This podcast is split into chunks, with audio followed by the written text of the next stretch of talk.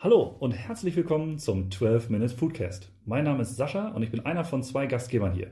Zu mir passen die Begriffe Food Lover, Nature Friend, Hotel, Gastro, Holiday Fan, Apps und Software, Digital Marketing und Booking Engines. Ich bin Jan, hallo, und ich bin der zweite Gastgeber. Zu mir passen die Begriffe Kochen, Essen, Trinken, Gastrokonzepte, Food Trend Scout. Selbstständig mit zwei Restaurants bin ich auch noch und wer mehr wissen will, unter www.beyond-gastronomy.com. Kurz und knackig geht's in zweimal zwölf Minuten auf den Garpunkt für Interessierte, Genießer und Gastgeber. Dabei reden wir locker und unverblümt. Eat, Drink, Repeat. Ja, herzlich willkommen zur zwölften Folge, die zwölfte Folge. Da haben wir uns was ganz Besonderes ausgedacht. Das ist Bier, das Getränk der Deutschen. Und weil wir natürlich die Folge 12 auch entsprechend ehren wollen, haben wir einen Gast eingeladen. Und zwar nicht irgendjemanden, sondern den Fiete. Der hat die erste Bio-Bierbrauerei in Hamburg gegründet. Wildwuchs, Brauwerk Hamburg. Fiete, sag doch mal Hallo. Moin zusammen. Schön, dass ich dabei sein darf. Ja, danke, dass du Zeit hast. Und äh, jetzt wirst du auch gleich mit unserer ersten kleinen Tradition hier konfrontiert. Denn Jan bringt immer etwas mit und wir müssen uns dann spontan darauf einstellen. Wir wissen nicht vorher, was es ist. Und äh, ja, ich bin sehr gespannt. Jan, 12 mal 12 Sekunden sind deine. Äh, was hast du denn heute mitgebracht? Hey, ich grüße euch beiden. Ich finde es klasse, dass wir zu dritt sind. Wir wachsen. Und ich habe in meiner Hand, äh, passend zum Thema, ich dachte, ich hole mal was mit, was mit Bier irgendwie zu tun hat. Und zwar Bio-Vollkorn-Hefeflocken. Was macht man denn mit Hefeflocken? Es klingt für mich nach Müsli. Ja, äh, es, es klingt vor allen Dingen nach so ein bisschen alternativen Ernährungsformen. Ich war irgendwann mal, habe ich einen Monat aus Spaß vegan gelebt, um zu gucken, was, was man damit machen kann und was das so macht mit dem Körper. Und da fehlen so Dinge wie zum Beispiel Parmesankäse oder irgendwas, was Würze gibt. Also gerade, ne, wir haben immer mal wieder Umami auch gesprochen. Und äh, das kann man ein bisschen mit den Hefeflocken kopieren. Äh, das heißt, kann auf kalte, kann auf warme Speisen einfach draufgestreuselt werden. Kann man auch auf Müsli draufpacken, wenn man möchte. Und es hat so einen, also einen würzig-aromatischen Geschmack, ist so ein bisschen nussig, wird häufig ähm, auf so vegane ähm, Spaghetti Bolognese auch draufgepackt, wirklich als, als Parmesan oder als geriebenen Käseersatz. Das klingt spannend. Ja, ich, das ist auch mein Satz, wo ich immer sage, das klingt spannend. Ich wollte gerade sagen, also ja, ich möchte auch diesmal das irgendwann mal probieren, wenn wir uns wieder äh, normal sehen und treffen. Und ähm, aber bei Hefe, das ist natürlich auch eine tolle äh, Überleitung. Ich glaube, bei Hefe kennen sich viele auch ein bisschen aus. Kennst du Hefeflocken denn auch?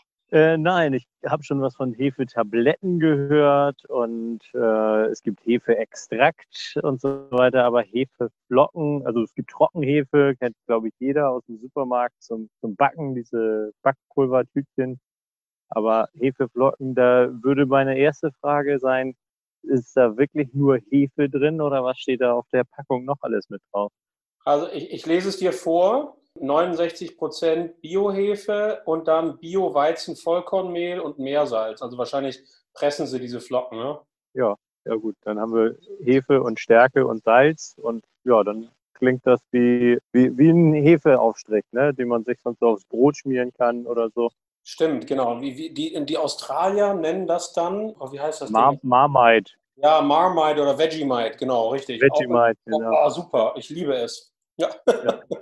Gibt es im, im Reformhaus, nennt sich hier Vitam R. Wie heißt das? Ich, Vitam R. Oh, geil, das muss ich hier mal besorgen, weil meine Schwester lebt in Australien. Also von daher, ich habe das da angefangen ähm, und ich glaube, man liebt es, aber man hasst es. Ganz genau, so ist es. Ich habe mich fürs Erste entschieden. Guter Tipp von dir, danke dir. ja, gut. Ja, heute geht es natürlich um Bier. Und ähm, das habe ich glaube ich noch nicht erzählt, aber ich habe ja mal äh, Geschichte, äh, mit Geschichte habe ich Abi gemacht. Das heißt, wir reisen und das haben wir auch schon mal in der letzten Folge, ähm, haben wir das auch schon mal so ein bisschen erzählt. Wir, wir interessieren uns ja auch, wo kommt denn überhaupt was her? Da hat tatsächlich äh, Jan mir geholfen und hat gesagt, hier Geschichte und Fiete kann das eventuell auch bestätigen, der ist ja unser Fachmann heute, äh, vor über 6000 Jahren die Ägypter haben wir gefunden. Da ist das erste Mal Brot in Wasser vergoren. Das, das liest man auf jeden Fall immer wieder und wahrscheinlich gibt, gibt es auch Spuren aus den Jahren. Ich habe zuletzt gelesen, dass in China, das ist schon ein bisschen länger her, auch irgendwelche Spuren von, äh, von Bier gefunden wurde. oder von, meistens sind es irgendwelche Tonkrüge, in denen man Bier hätte machen können oder was auch immer. Die Geschichtler gehen aber inzwischen davon aus, dass Bier seit circa 12.000 Jahren hergestellt wird und mit dem Sesshaftwerden der Jäger und Sammler das Bierbrauen angefangen hat. Oder die allerneuesten Theorien sind sogar, dass die Jäger und Sammler sesshaft wurden, weil sie das Bierbrauen angefangen haben vor 12.000 Jahren. Eine schöne Theorie. ja. ja. Genau, wir haben es uns natürlich auch äh, nicht lumpen lassen. Wir haben uns vorher geguckt. Also dein, dein Bier, du hast ja Wildwuchs Brauwerk äh, in Hamburg, lese ich hier von der Flasche. Ähm, ich habe hier das Suche Witbier, ist echt lecker, ne? Also das muss man auch sagen. Dankeschön. Wenn ich die Flasche jetzt verbuddel, kann ich das, hält das 6000 Jahre? Oder kann man das, kann ich das wirklich noch? Gibt es, ist die Technik mittlerweile so weit, dass ich 6.000 oder 12.000 Jahre rausfinde, dass da noch Bier drin war? Also ne, man kennt das Wein und Tonkrüge und das ist vergoren. Aber ist das wirklich belegbar oder ist das nur so, ja, okay, wir glauben, das sieht so wie ein Gefäß aus, da waren Flüssigkeiten drin? Ich finde, die Zahl ist schon recht groß. Ja, also Hefen leben auf jeden Fall so lange, aber die müssen ja nicht zwangsläufig damit zum Bierbrauen eingesetzt worden sein. Die findest du ja wirklich überall, ob in der Baumrinde oder im Garten oder was auch immer, überall ist Hefe. In deiner Küche, im O-Saft und so weiter. Da musst du eigentlich einen, einen Geschichtswissenschaftler fragen, ob es wirklich Methoden gibt, die herausfinden, ob man Bier vor 12.000 Jahren in diesem einen Krug war oder ob da vielleicht doch eher ein Wein oder, oder ein Wasser drin war. Ja, ich habe auch lieber ein bisschen frischeres Bier, aber ich habe, ich war Wochenende zu Hause am Bodensee. Ähm, da komme ich her und da machen sie auch gerade Ausgrabungen. Da gibt es auch über archäologische Themen. Und da hat sich auch wohl irgendwie Wissenschaftler mit beschäftigt, die können das wohl nachweisen über also Malzrückstände, die, äh, also Malz, der dann anfängt zu keimen, der dann irgendwie einen speziellen Wert überschreitet. Und das kann man irgendwo messen und äh, also ist natürlich hochwissenschaftlich und wahrscheinlich auch nicht zu 100 Prozent belegbar. Genau, ich würde auch irgendwie lieber, wie gesagt, über frisches Bier reden. Ich würde mal gern probieren, so ein 12.000 Jahre altes Bier. Oder ja. auch nur 6000 oder, oder 3000 Jahre alt. Da würde ich mich sofort zur Verfügung stellen, wenn irgendjemand irgendwo mal so ein Bier ausgräbt. Ich, ich will es probieren. Wäre ja ähnlich wie bei Wein, wenn man dann anfängt, so auf Auktionen zu gehen und so eine Amphore meine, hinterher waren es ja dann irgendwie nach den Ägyptern die Römer, die Kelten, die haben das ja auch alle gemacht. Dann kann man dann irgendwie so Emphoren irgendwie ähm, kaufen und dann irgendwie, ja, mal gucken, wäre, wäre interessant herauszufinden, wie sich der Geschmack so entwickelt über die Jahrtausende, ja. Ich glaube, da ist die Neugier schlichtweg größer als der wirkliche Genussmoment. Also ich habe auch schon mit, mich mit ein bisschen mit Wein und so beschäftigt. Da sagt man, es gibt dann irgend so eine Zahl, auch wirklich richtige Top-Weine noch ne, fünf oder zehn Jahre, wo die wirklich noch Qualität gewinnen, aber dann hört es halt irgendwann auf. Also wenn es eine 50 oder 100 Jahre alte Flasche, äh, auch wenn die top gelagert ist, die hat halt einfach keinen Qualitätspeak mehr. Und äh, wenn man dann von Tausenden von Jahren spricht, ist das, glaube ich, ähnlich. Also das ist dann rein nur noch die Neugier von Fachleuten oder von Interessierten wie uns, die dann sagen, oh, das würde mich schon mal interessieren. Aber ich glaube, geschmacklich ja. haut das keinen mehr vom Hocker. das äh, ist, ist wahrscheinlich, hast du recht. So. Aber Bier, klar, wenn, wenn das so, so alt ist, dann ist die Kohlensäure raus, höchstwahrscheinlich, weil es ja gibt ja kaum Verschluss, der das so lange äh, dicht hält, dass, die, dass der Überdruck nicht entweicht. Also es ist dann schon mal schal. Und schales Bier äh, stellen sich die meisten ja dann doch nicht so, so interessant vor. Ja. Jetzt, jetzt habe ich mal eine Frage. Also ich meine, Fiete klingt jetzt nicht so ägyptisch. Ähm, das bedeutet, du musst irgendwie einen anderen Zugang haben. Wie bist du denn auf die Idee gekommen, deine Brauerei ins Leben zu rufen? Hm, also ich habe Brauermelzer gelernt oder äh, für Bier, sag ich mal so, interessiere ich mich, glaube ich, seit meinem zwölften Lebensjahr und habe dann die erstes Praktikum hier in einer großen Hamburger Brauerei gemacht mit 15. Dann ähm, kam ich zum Abitur dahin, dass die ganzen Zeitungen voll waren, dass man äh, mit Bier eben auch gutes Geld verdienen kann, also als Braumeister sich irgendwo anstellen zu lassen, man gut bezahlt. Dann habe ich entschieden, ja, dann bewerbe ich mich doch einfach mal auf eine Lehrstelle. Habe mich bei weiß nicht, 40, 50 Brauereien deutschlandweit beworben und dann eben die Ausbildung angefangen zum Brauenmelzer. Und die ursprüngliche oder der ursprüngliche Idee oder ja, wie sagt man, also Bier ist bei mir in der Familie nicht unbekannt, sage ich mal so. Mein, mein Onkel aus Venezuela arbeitet in der Brauerei ähm, und mein Ur-Ur-Urgroßvater hatte mal eine Brauerei und insofern ist das Thema irgendwie doch schon immer präsent gewesen bei uns. Cool. Sascha, Neuigkeiten für dich. Mein Ur-Ur-Urgroßvater hatte auch eine Brauerei. ja. Ich glaube, das ist gar nicht so besonders, weil es einfach für sehr viele Brauereien gab und irgendwo mussten die Leute ja arbeiten. Ah, Mist, ich, ich dachte schon, wir können jetzt mal so ein Netzwerk aufmachen, so den Stammbaum der, der Ur-Ur-Urbrauer oder so. Aber Vielleicht sind wir verwandt. ja, genau, das wäre dann der nächste Schritt. So, also jetzt müssen wir mal gucken. Vielleicht war es dieselbe Brauerei. ja, genau. Ja. Aber das, das, ist natürlich, also das finde ich natürlich spannend, weil ich, also ich finde ja so über Generationen vererbtes Wissen, ich glaube ja schon, dass dann immer noch so ein Teil mitkommt, auch wenn du nicht persönlich gesprochen hast, ähm, ist das schon spannend, dass du dann auch den Beruf noch jetzt in der Moderne dann, ne, in der heutigen Zeit dann auch noch ergreifst und eine eigene Brauerei machst. Also hast du über Generationen gesammeltes Wissen, ist hier in ja. jeder Flasche. Ja, ich muss aber dazu sagen, als ich die Lehre angefangen habe, da war das nicht mein primäres Ziel, eine eigene Brauerei aufzumachen. Wie gesagt, die Zeitungen waren voll mit, äh, man kann als Braumeister gutes Geld verdienen. Da bin ich gar nicht auf die Idee gekommen, was eigenes zu machen. Das ist eigentlich erst während der Ausbildung der, der Wunsch entstanden. Aber dazu kommen wir bestimmt auch später noch. Ja, ich fand es ich fand's spannend, dass du gesagt hast, mit 15 in einer Brauerei gearbeitet. Da habe ich gedacht, hä, man darf doch erst ab 16 Bier trinken, aber Ausbildung geht schon.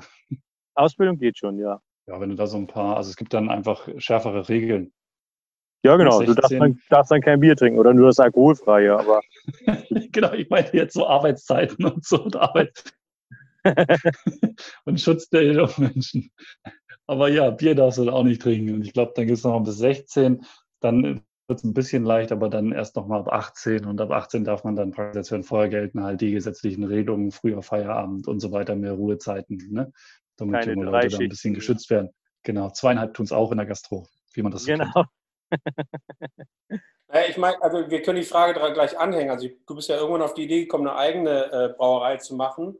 Ähm, rückwirkend betrachtet, mit dem Wissen von heute, würdest du den Schritt nochmal machen? Ja, doch, ich, ich, also wir sind ja noch äh, ein, ein wachsendes Unternehmen. Das ist ja auch in unserem Unternehmensnamen verankert, ne? Wildwuchs.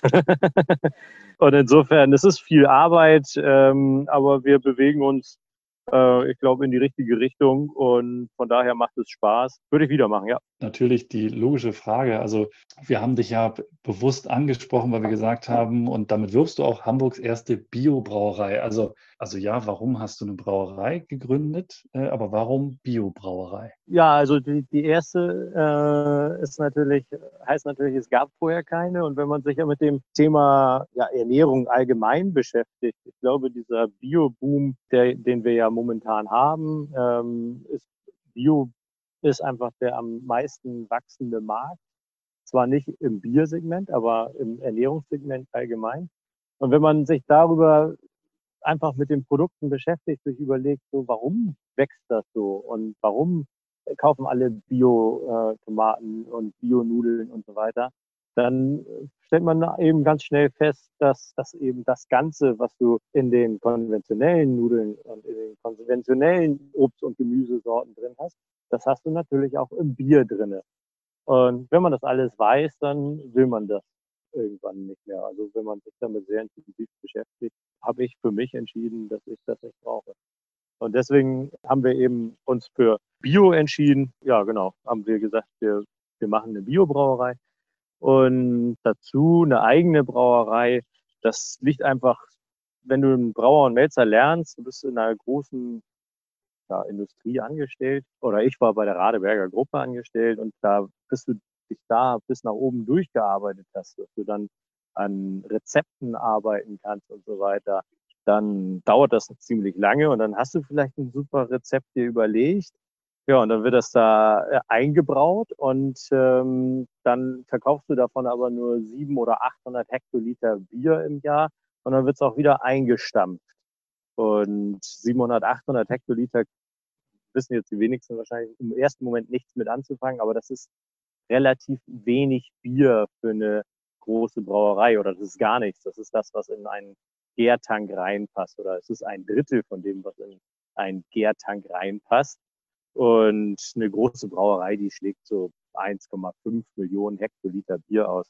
Wir machen in, äh, auf Wilhelmsburg, haben wir letztes Jahr rund 1000 Hektoliter gemacht. Also das, was die Großen rausschmeißen, weil es viel zu wenig ist, das ist bei uns äh, eine gigantisch große Menge. Und deswegen machen wir das einfach, weil wir gar nicht so auf die Masse ausgelegt sind, sondern lieber auf die Vielfalt. Und das war eigentlich der Antrieb, der, der dazu geführt hat, dass ich mich mit einer eigenen Brauerei selbstständig machen wollte.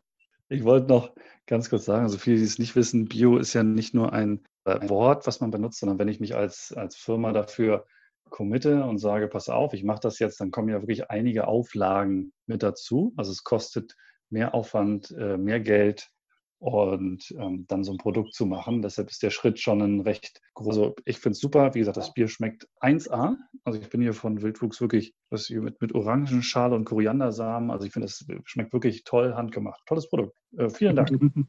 Ist aber nicht in jedem unserer Biere drin. Wir haben auch Biere, die nur mit Gerstenmalz und Wasser und Hopfen entstanden sind und Hefe natürlich. Also auf die Zutaten möchte ich gleich später nochmal zurückkommen, weil ich bin wirklich auch ein Fan von Witbier. Also ich meine, du hast Vielfalt angesprochen und da geht es natürlich auch darum, was gerade auch in Deutschland passiert. Also wenn man sich anguckt, es werden wieder mehr Brauereien aufgemacht. Ähm, es, es passiert wieder so ein bisschen was. Ähm, das heißt, die Bierstile kommen wieder hoch und, und, und irgendwie erlebt der Biermarkt gefühlt jedenfalls und für mich vielleicht auch, weil ich sehr in der Szene irgendwie drin bin, eine, eine sehr positive Renaissance und ich kann mir gar nicht mehr vorstellen, irgendwie so ein, so ein schnödes, du hast so eine große Brauerei eingesprochen, äh, so, so ein Mainstream-Pilz zu trinken. Wahrscheinlich ist es eine rhetorische Frage und du sagst natürlich auch, ja klar, du freust dich auch über diese Vielfalt, dass da ein bisschen was passiert und dass Leute auf die Idee kommen, wieder Bier zu machen. Deswegen auch eine andere Frage. Ähm, wie siehst du denn da ähm, den Markt in der Zukunft? Also wo, wo soll es sich denn hinentwickeln und was glaubst du, wo sich es hinentwickelt? Also es wird auf jeden Fall eine äh, deutlich größere Vielfalt in naher Zukunft da sein aus Deutschland, äh, also Biere aus Deutschland. Wenn man sich jetzt weltweit mal alles anguckt, dann gibt es ja diese Biervielfalt, die bei uns ja quasi gerade erst entsteht oder wieder entsteht, die gibt es ja schon länger. Und das wird auch nicht wieder verschwinden, sondern es werden äh, für die nächsten Jahre, Jahrzehnte definitiv die, die Leute, die Liebhaber, so wie dich, eben geben, die nach wie vor Spezialitäten suchen oder einfach nach Geschmack einkaufen und nicht nach Werbeeffekt. Dann äh, wird es aber nie, also es wird nie die breite Masse erreichen, das glaube ich nicht. Und das ist vielleicht auch gar nicht unbedingt nötig. Wenn man sich jetzt aber überlegt, also ich meine, wenn man ein bisschen recherchiert, Deutschland wird ja so als, als Bierland betitelt. Ne? Irgendwie, wir, wir haben auch irgendwie, irgendwie um die 5000 verschiedene Biere, die es wohl gibt und weltweit sollen es scheinbar nur dreimal so viel, also nur 15.000 sein.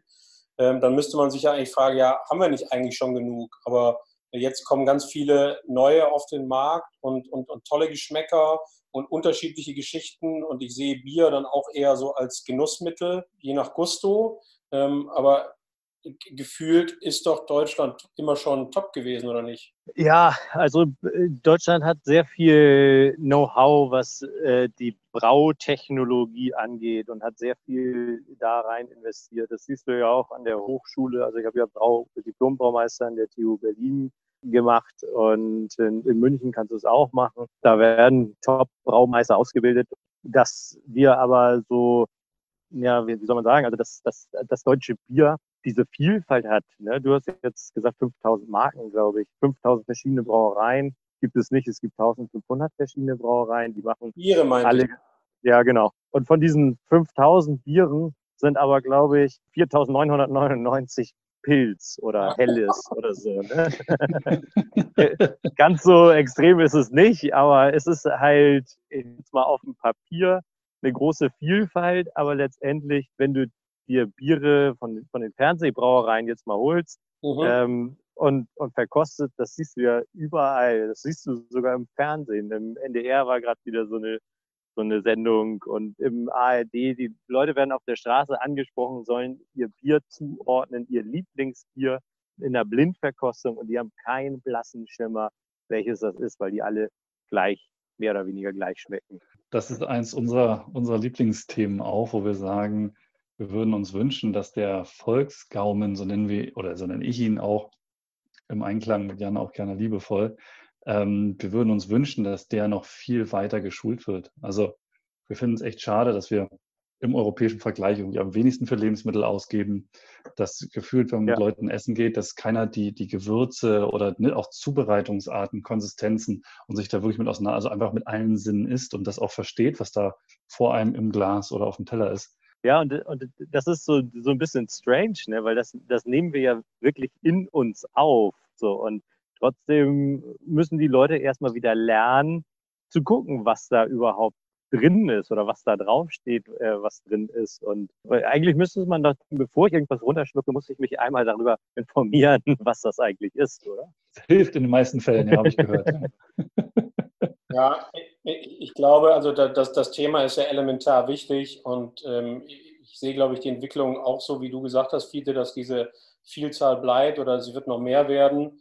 Da gibt es sicherlich eine Konsolidierung, aber das ist, das ist erstmal hinfällig. Ich glaube, es geht darum, wirklich wieder Geschmack zu entwickeln. Also kurzer, kurzer Exkurs. Ich habe tatsächlich zum ersten Mal wirklich Craft Beer, ich war getrunken, ich war 2012 auf einer Weltreise und ich war, war in Australien in einer, kleinen, in einer kleinen Brauerei. Da war so der erste Aha-Effekt plötzlich da. Und dann war ich auf Island und da hat auf Island hat irgendwie die, die einzige nationale Großbrauerei oder eine der großen, die haben so kleine Mikro-Biers gebraut.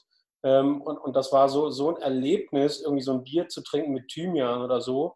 Und dann bin ich zurückgekommen und ich weiß noch, damals war ich noch irgendwie Angestellter bei Hard Rock Café und habe ich auch irgendwie mit dem äh, nationalen äh, Account-Typ von, von Warsteiner gesprochen, habe gesagt, hey, pass mal auf, mach doch mal bitte irgendwie was in diese Richtung. Craft Beer geht doch mal in die Richtung, tut da was. Also es war auch noch vor Altes Mädchen und Co.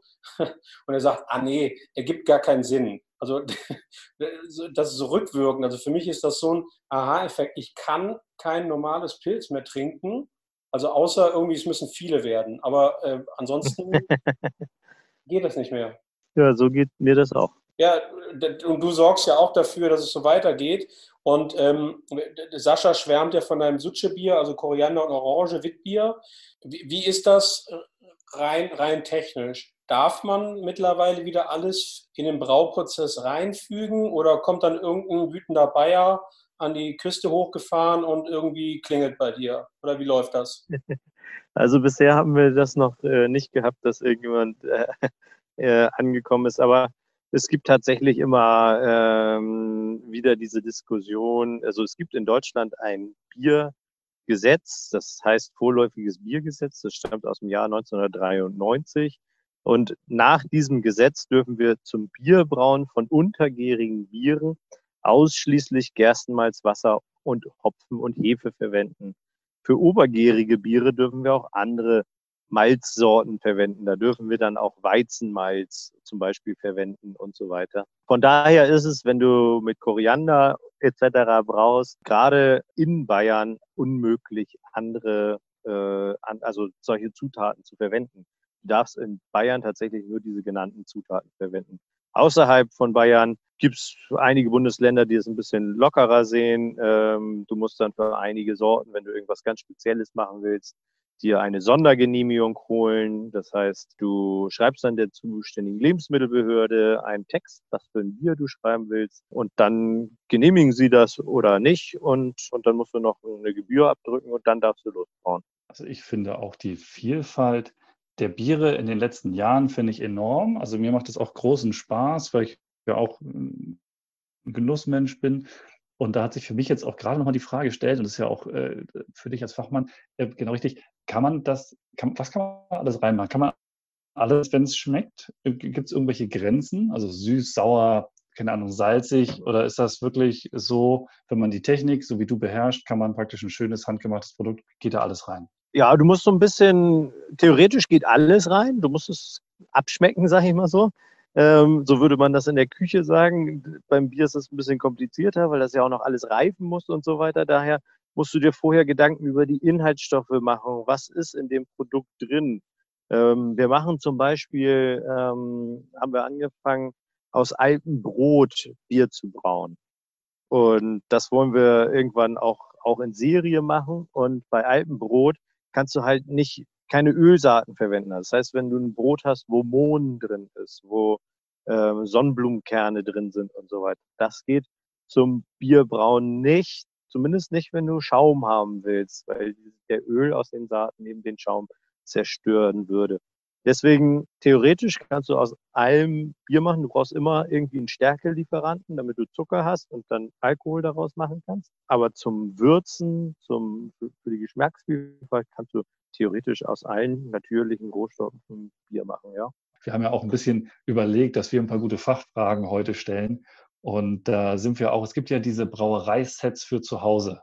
Also ja. ist das praktisch wie der äh, frühere Chemiebaukasten. Und wenn ich Lust dazu habe, keine Angst, rangehen, ausprobieren, ein paar Fachtipps, die du auch gerade genannt hast, beherzigen und dann have fun, mach dein eigenes Bier. Ähm, was hältst du davon? Von so Selbstbraufässern für zu Hause? Oh, da gibt es ja solche und solche. Es gibt welche, äh, wo du nur äh, einen Sirup einkaufst und dann kippst du in den Sirup Wasser rein und noch eine Hefe und dann nennt, das, nennt sich das hinterher selbstgebrautes Bier ja, ist vielleicht ein Anfang. Dann gibt es aber ja auch welche, wo du dann ja, wirklich Malz in abgepackten Mengen kriegst und musst das vielleicht sogar selber noch schroten, mit Wasser aufbereiten und so weiter.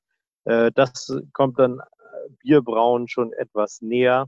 Aber wenn man zu Hause wirklich effektiv als, als Hobbybrauer arbeiten möchte, dann muss man eigentlich das so machen wie in einer großen Brauerei auch. Man kauft sich die Rohstoffe zusammen, man schrotet selber und dann kocht man in großen Töpfen, also so 30, 40 Liter sollte man schon machen pro Sud. Und dann vergärt man auch die Mengen. Also dann diese, diese, diese Selbstbraukits, nenne ich sie mal, die sind für einen Einstieg vielleicht ganz, ganz witzig, aber da würde ich niemanden abnehmen, er hat selber Bier gebraut, wenn er sagt, er hat das äh, mit solchen Dingen gemacht. Ansonsten könnte ich mich jetzt auch Brauer nennen, weil ich habe so ein Ding mal geschenkt bekommen. Ähm, ja. Aber wie du sagst, du kriegst so Aroma, Hopfen, Sirup und du musst einfach irgendwie Schritt 1, 2, 3, ich denke jetzt gerade irgendwie Küchensalz, das ist dann wie so ein Convenience-Essen oder so, du packst das zusammen, das zusammen, das zusammen und dann musst du es irgendwie stehen lassen und fertig ist dein Bier aus einem 5-Liter-Fass und du kannst dich glücklich schätzen, dass irgendjemand für dich die richtige Aromahopfen ausgesucht hat, dass es halbwegs schmeckt, ja.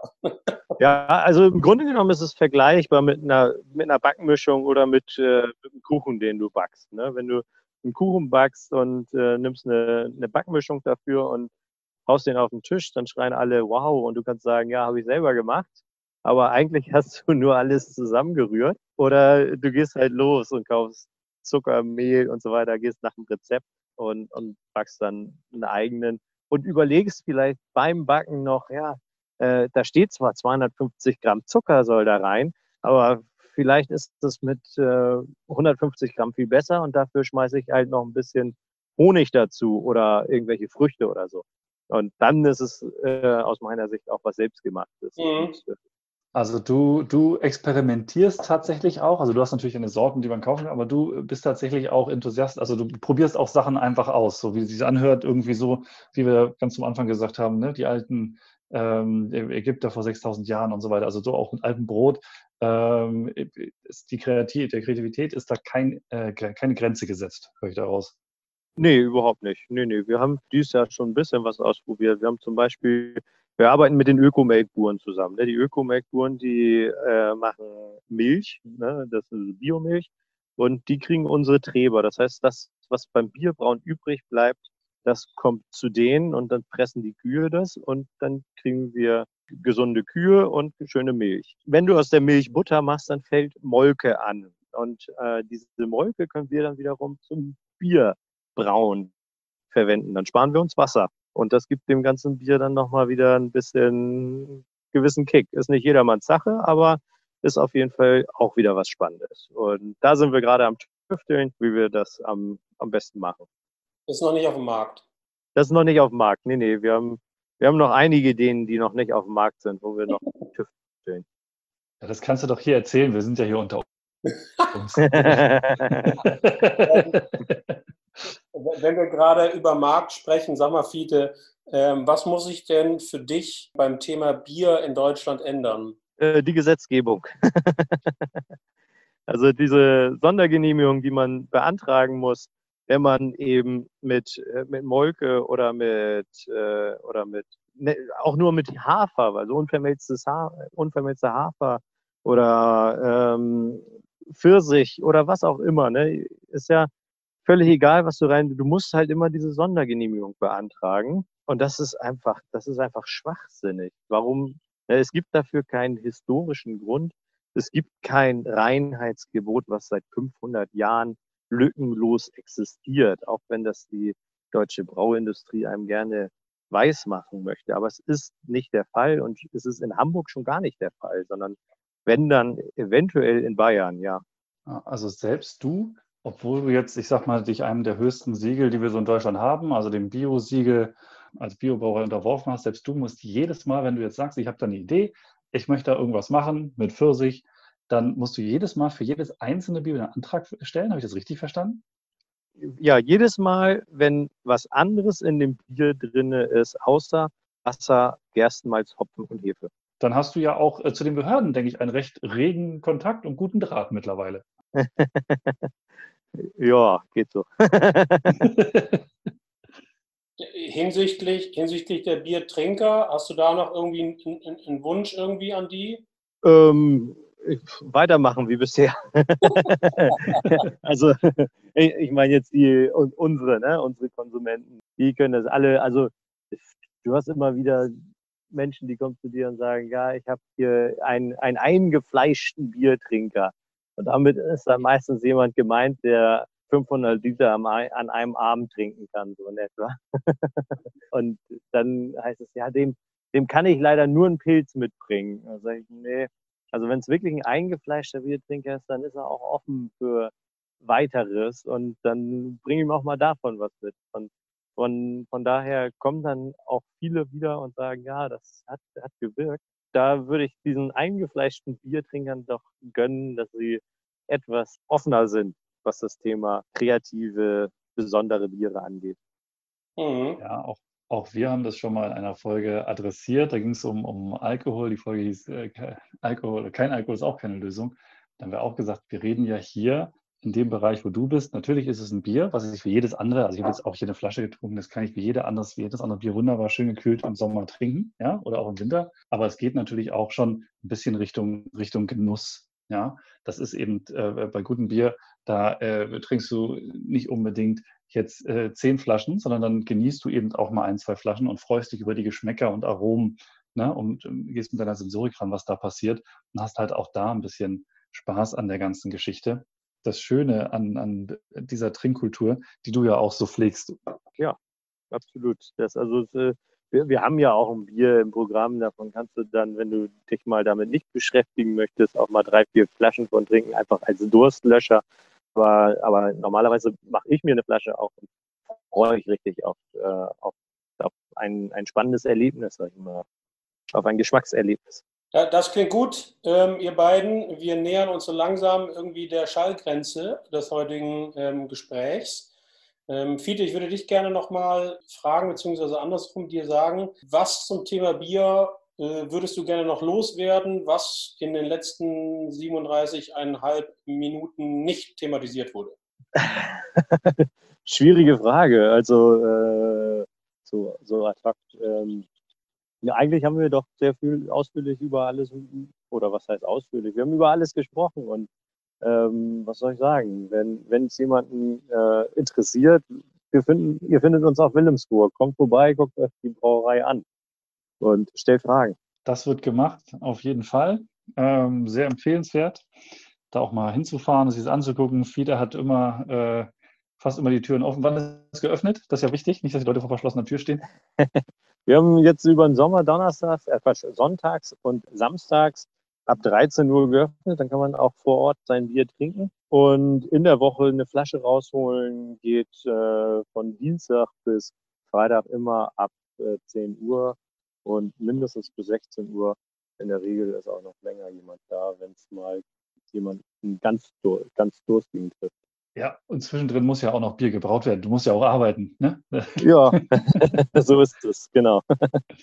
Ja, dann vielen, vielen Dank für deine Zeit heute. Jan, wie geht's dir? Mir geht's gut. Ich habe noch einen wichtigen Impuls zu geben. Kinder zu Hause, die zuhören, ähm, also alle, die über 16 sind, trinkt Bier, trinkt gutes Bier, traut euch. Also ich, ich halte das wie Fiete, seid offen, seid neugierig. Es gibt so viele tolle Dinge in der Geschmackswelt zu entdecken und der Biermarkt ist voll davon. Äh, macht es, traut euch, ihr findet was und es kann so toll sein. Ja, also finden ist tatsächlich das richtige Stichwort. Ne? Die, die Biere, von denen wir jetzt gesprochen haben, auch unsere, die sind nicht kistenweise im Supermarkt irgendwo aufgetürmt, sondern man muss wirklich ins Bierregal gucken, findet man auch einzelne Flaschen. ja, in diesem Sinne, vielen Dank ähm, an euch beide und vielen Dank an die Zuhörer. Wir hoffen, ihr habt wieder ein bisschen euren Durst gestillt heute mit dem leckeren Bierthema.